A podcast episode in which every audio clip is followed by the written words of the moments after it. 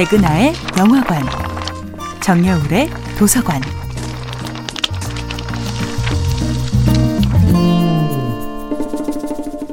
안녕하세요. 여러분과 아름답고 풍요로운 책 이야기를 나누고 있는 작가 정여울입니다. 이번 주에 만나보고 있는 작품은 셰익스피어의 베니스의 상입니다. 안토니오의 절친 바사니오가 벨몬트의 상속녀 포샤에게 청혼을 하러 가기 위한 여행 자금을 마련하고 있습니다. 이 과정에서 안토니오와 샤일록의 오랜 갈등이 폭발하게 됩니다. 안토니오는 절친 바사니오에게 여행 자금을 마련해 주기 위해서 샤일록에게 손을 벌리게 되지요.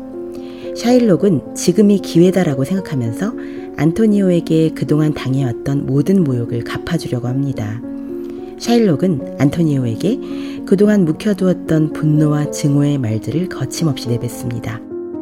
안토니오, 당신은 여러 차례 거래소에서 나를 모욕하셨지요. 내 대금과 이자에 대해서요. 그래도 난 어깨를 움츠리고 다 참아왔소. 참을성은 우리 민족의 특성이니까요. 당신은 그동안 나를 이단자니 살인자니 침을 뱉었소. 내 수염에 가래침을 뱉고 도둑개를 차듯이 나를 문지방에서 내쫓더니 이제 와서 돈을 꾸어달라는 말이오. 걔가 돈이 어디 있겠소. 하지만 나리께서 저를 발로 차고 가래침을 뱉은 그 친절한 보답으로 돈은 빌려드리지요. 샤일록은 잔인하고 사악하지만 미워할 수 없는 마력도 지녔습니다. 샤일록은 누군가를 증오하기도 전에 이미 오래전부터 너무도 일방적으로 증오의 대상이 되어 왔던 것입니다. 유대인 고리대금 업자에 대한 기독교인들의 반감이 워낙 심했기 때문에 샤일록은 유대인이자 고리대금 업자인 정체성만으로도 베니스인들에게 증오의 타겟이 되기에 충분했습니다.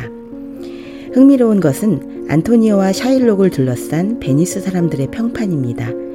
샤일록은 유대인 고리대금 업자라는 이유만으로 모든 베니스 사람들에게 악의 축으로 인식됩니다. 반면 안토니오는 자신의 친구 바사니오에게 밑도 끝도 없는 우정을 퍼준다는 이유만으로 덕의 화신으로 인정받습니다. 사람들은 우정과 의리를 앞세운 안토니오를 성격이 좋다고 칭찬하지만 샤일록은 그저 오로지 유태인이라는 이유만으로 냉정하고 편파적으로 대접을 받습니다. 내가 좋아하고 내가 인정하는 사람들에게만 잘해주는 것이 과연 진정한 미덕이라고 할 수 있을까요? 정여울의 도서관이었습니다.